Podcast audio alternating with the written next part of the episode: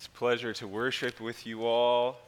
And uh, before we dive into the sermon this morning, I want to acknowledge uh, the wonderful folks that put on our event last night. We had such a great time at the spaghetti dinner. I want to say a special thank you to Cindy and Diana and Linda and Michelle. Thank you so much for all of the work that you guys put in. Can we just give them a little hand clap? For the event that they put on last night. If you weren't able to make it, we had a spaghetti dinner. It was awesome, and it was uh, so good to just spend some time together. Uh, with that, I'm going to now turn our attention. We're in a Lenten series that is focusing on how Jesus used his hands.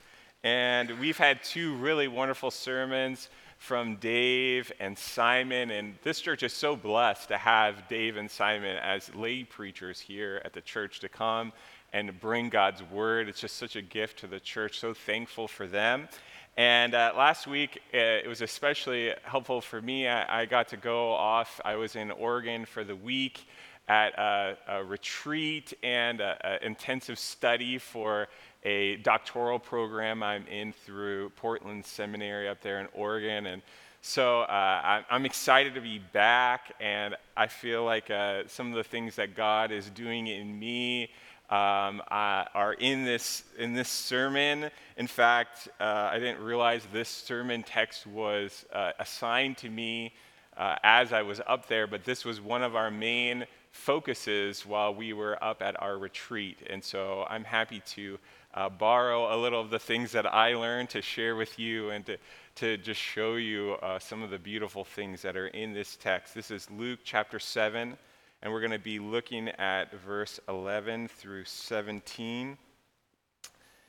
And so here are these words. Soon afterwards, Jesus went to a town called Nain and his disciples and a large uh, crowd went along with him. As he approached the town gate, a dead person was being carried out, the only son of his mother, and she was a widow. And a large crowd from the town was with her. When the Lord saw her, his heart went out to her, and he said, Don't cry. Then he went up and touched the bier they were carrying him on, and the bearer stood still. He said, Young man, I say to you, get up. The dead man sat up and began to talk, and Jesus gave him back to his mother. They were all, all filled with awe and praised God. A great prophet has appeared among us, they said. God has come to help his people. This news about Jesus spread throughout Judea and the surrounding country. Would you pray with me? Lord Jesus, would you add your blessing to the reading of your word?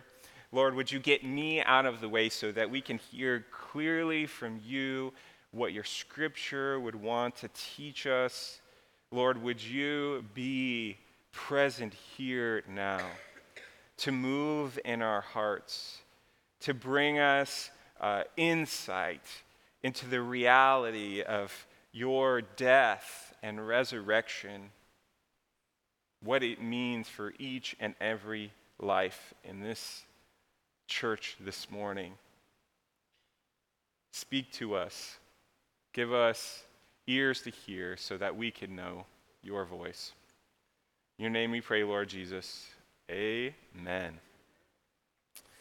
Well, in this story, as, as we're building up to the main events, really there's an additional note to add in that there's really two crowds that are present in the story this morning from Luke chapter 7.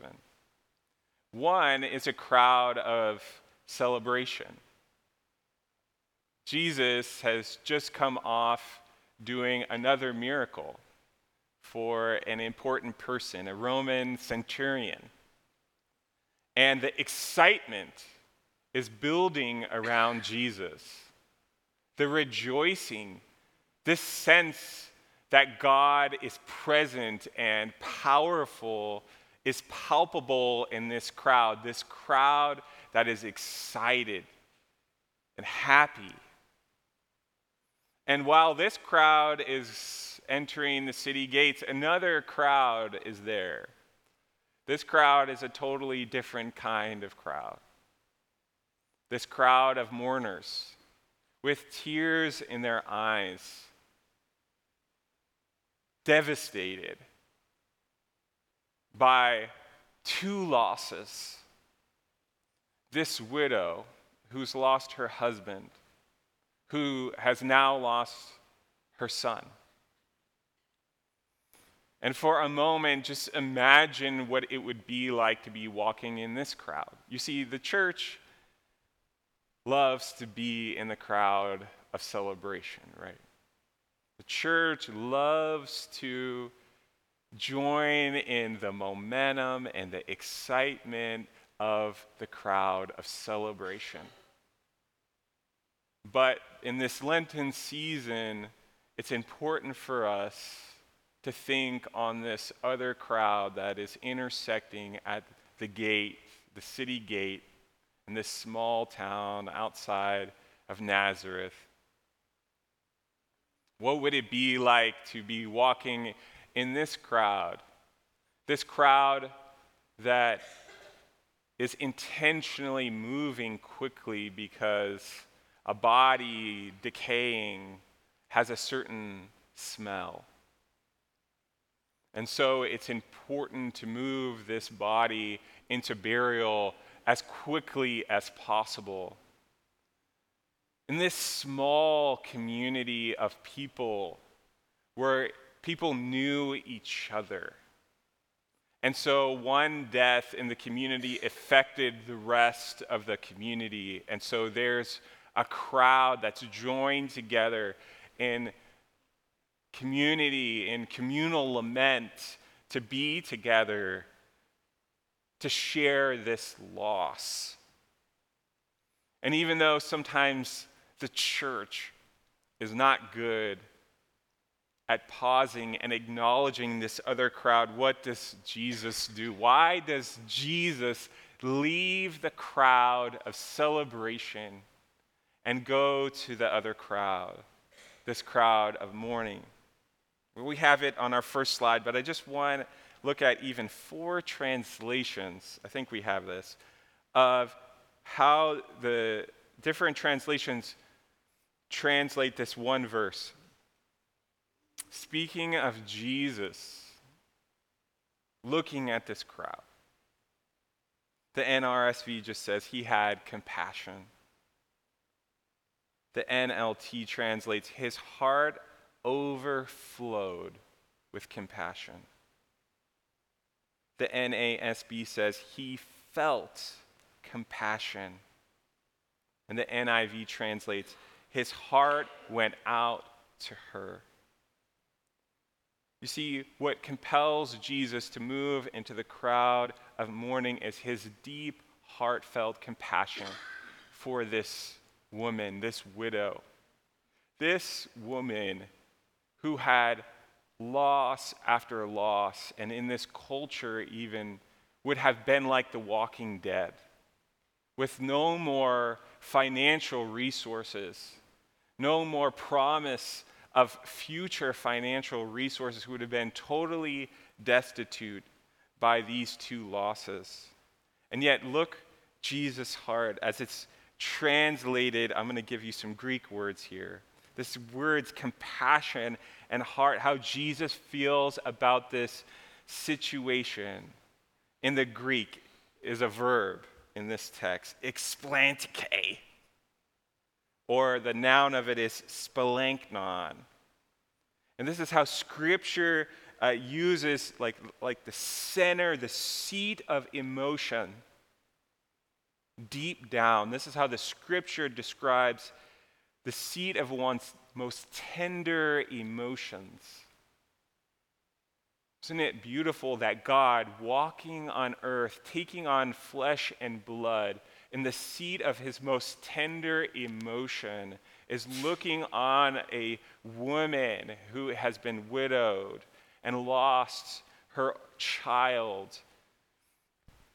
And the heart of God, in the depths of God, is crying out with compassion for this woman.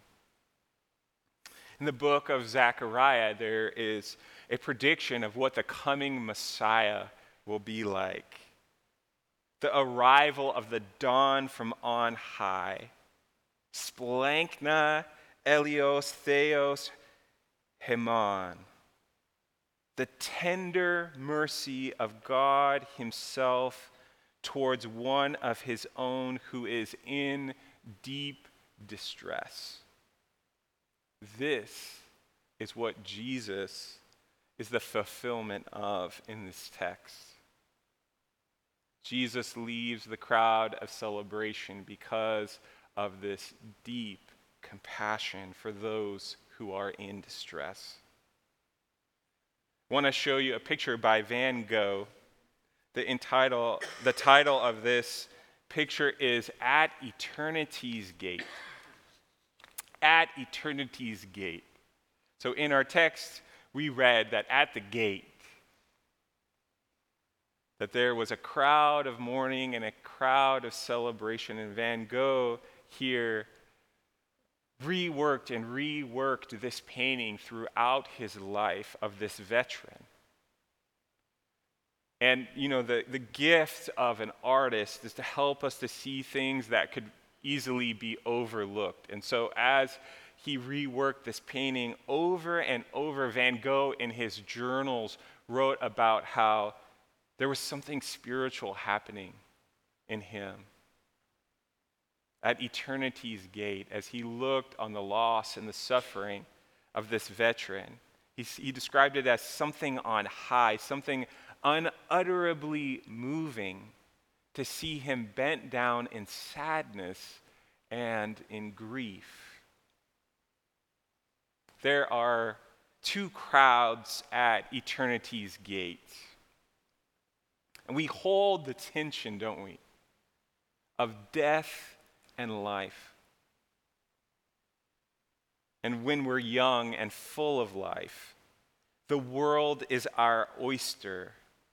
And sometimes we can just simply walk past the crowd of grieving without even knowing it's there.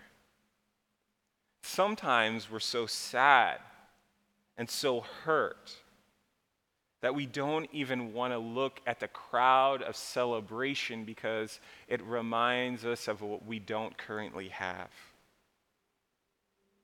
But Jesus is willing to stand in this tension, to celebrate and to mourn, to celebrate and to mourn. And so in our story, he leaves the crowd of celebration and he goes to the crowd of mourning. And did you pay attention? Our our series is about what Jesus does with his hands. And in the story, can you imagine this dramatic scene? He goes up to this crowd of mourners, and then a bier is what was used to transport the dead body out of the city. And Jesus takes his hands and he puts it right in the place of death. Jesus is willing to go to the place of death. This, in his culture, would have been the unclean place, the place where you shouldn't touch, because if you touch it, then you will also become unclean. And yet, there Jesus is willing to touch the place of death at eternity's gate. I want to show you another picture this is by an artist named Lilias Trotter. Lilias uh, was a missionary in Algeria in the 1800s. But before that, she was trained as a painter. And she had potential, the story goes. She was really close with a famous painter named uh, Ruskin. And she was training to become a master painter, and Ruskin was trying to convince her that that would, should be her life goal. But he said if she was to become a brilliant painter, one of the best painters of her generation, that she would have to give her whole life to training to become a, a master painter. The challenge was is that she felt compelled to give her whole life to God. And so one day she was at a, a powerful sermon where a request went out to go to Algeria, to go to the ends of the earth in this first missionary boom in the 18th century. And she felt compelled by God to go to this place that she had never been before, that she could not speak the language of the people.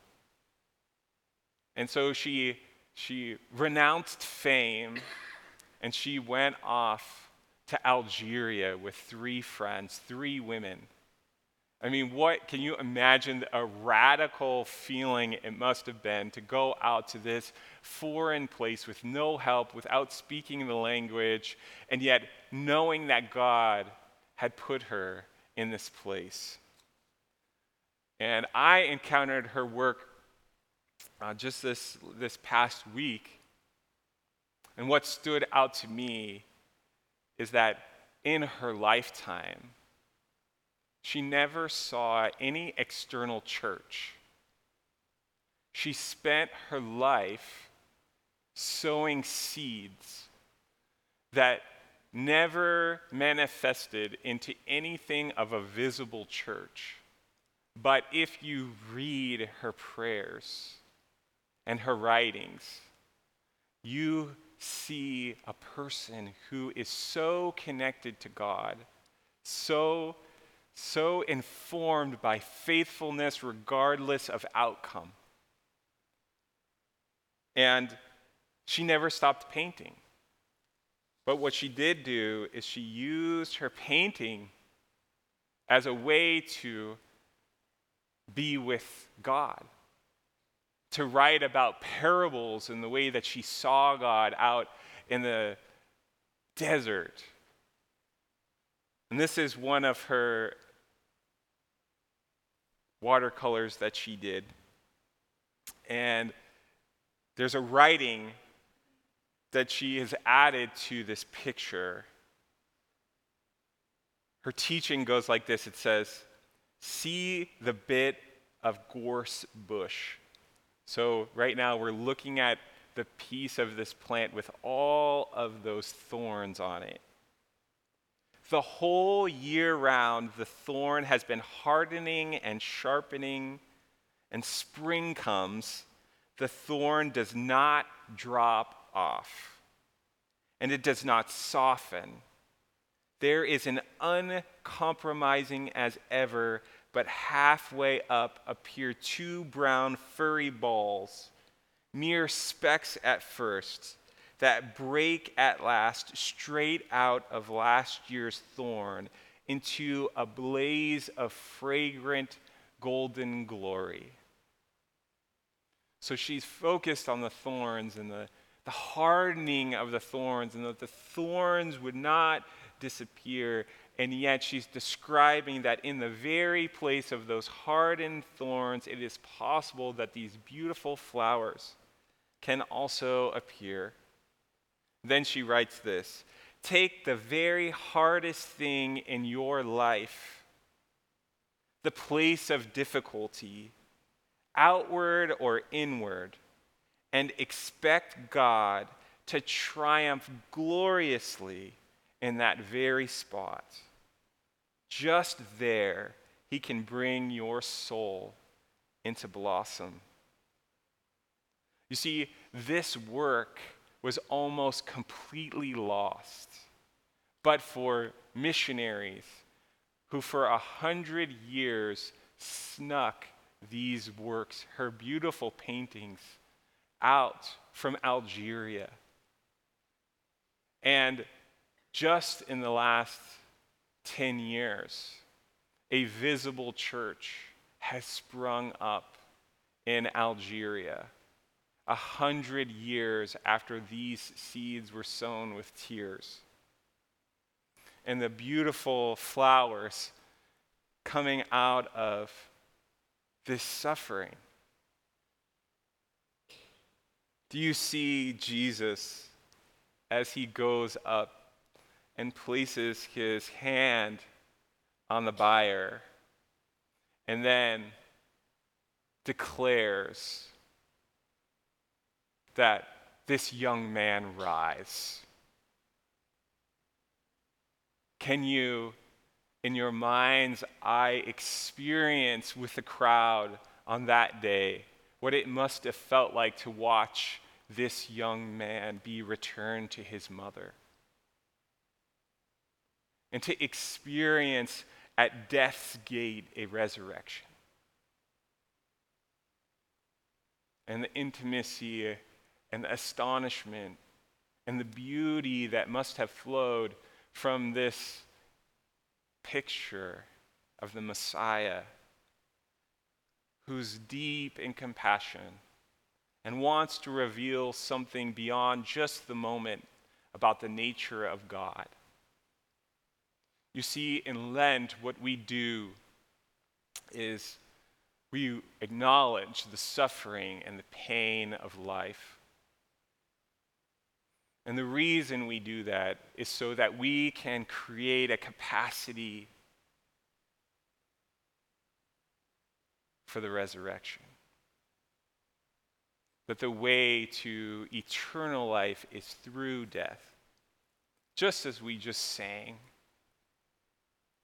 This is the transformational nature of the cross that changes everything for us. Hear these words. This is from N.T. Wright's commentary, but he moves from commentary to spiritual practice for this text from Luke 7. And I'm going to invite you to do this practice with me. He writes this Now go through the scene again but this time, instead of it being a funeral, funeral pr- procession in a small first century Galilean town, make it the moment you most dread in the next week or year. So think about the moment that you most dread. Maybe it's something that you know is going to happen, like a traumatic move or a house or a job.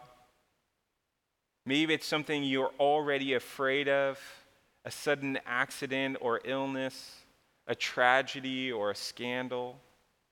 And then he says this Come into the middle of the scene, if you can, in prayer. Feel its sorrow and frustration, its bitterness, its anger, and watch as Jesus comes to join you in the middle of it. Take time to let him approach. Speak touch and command.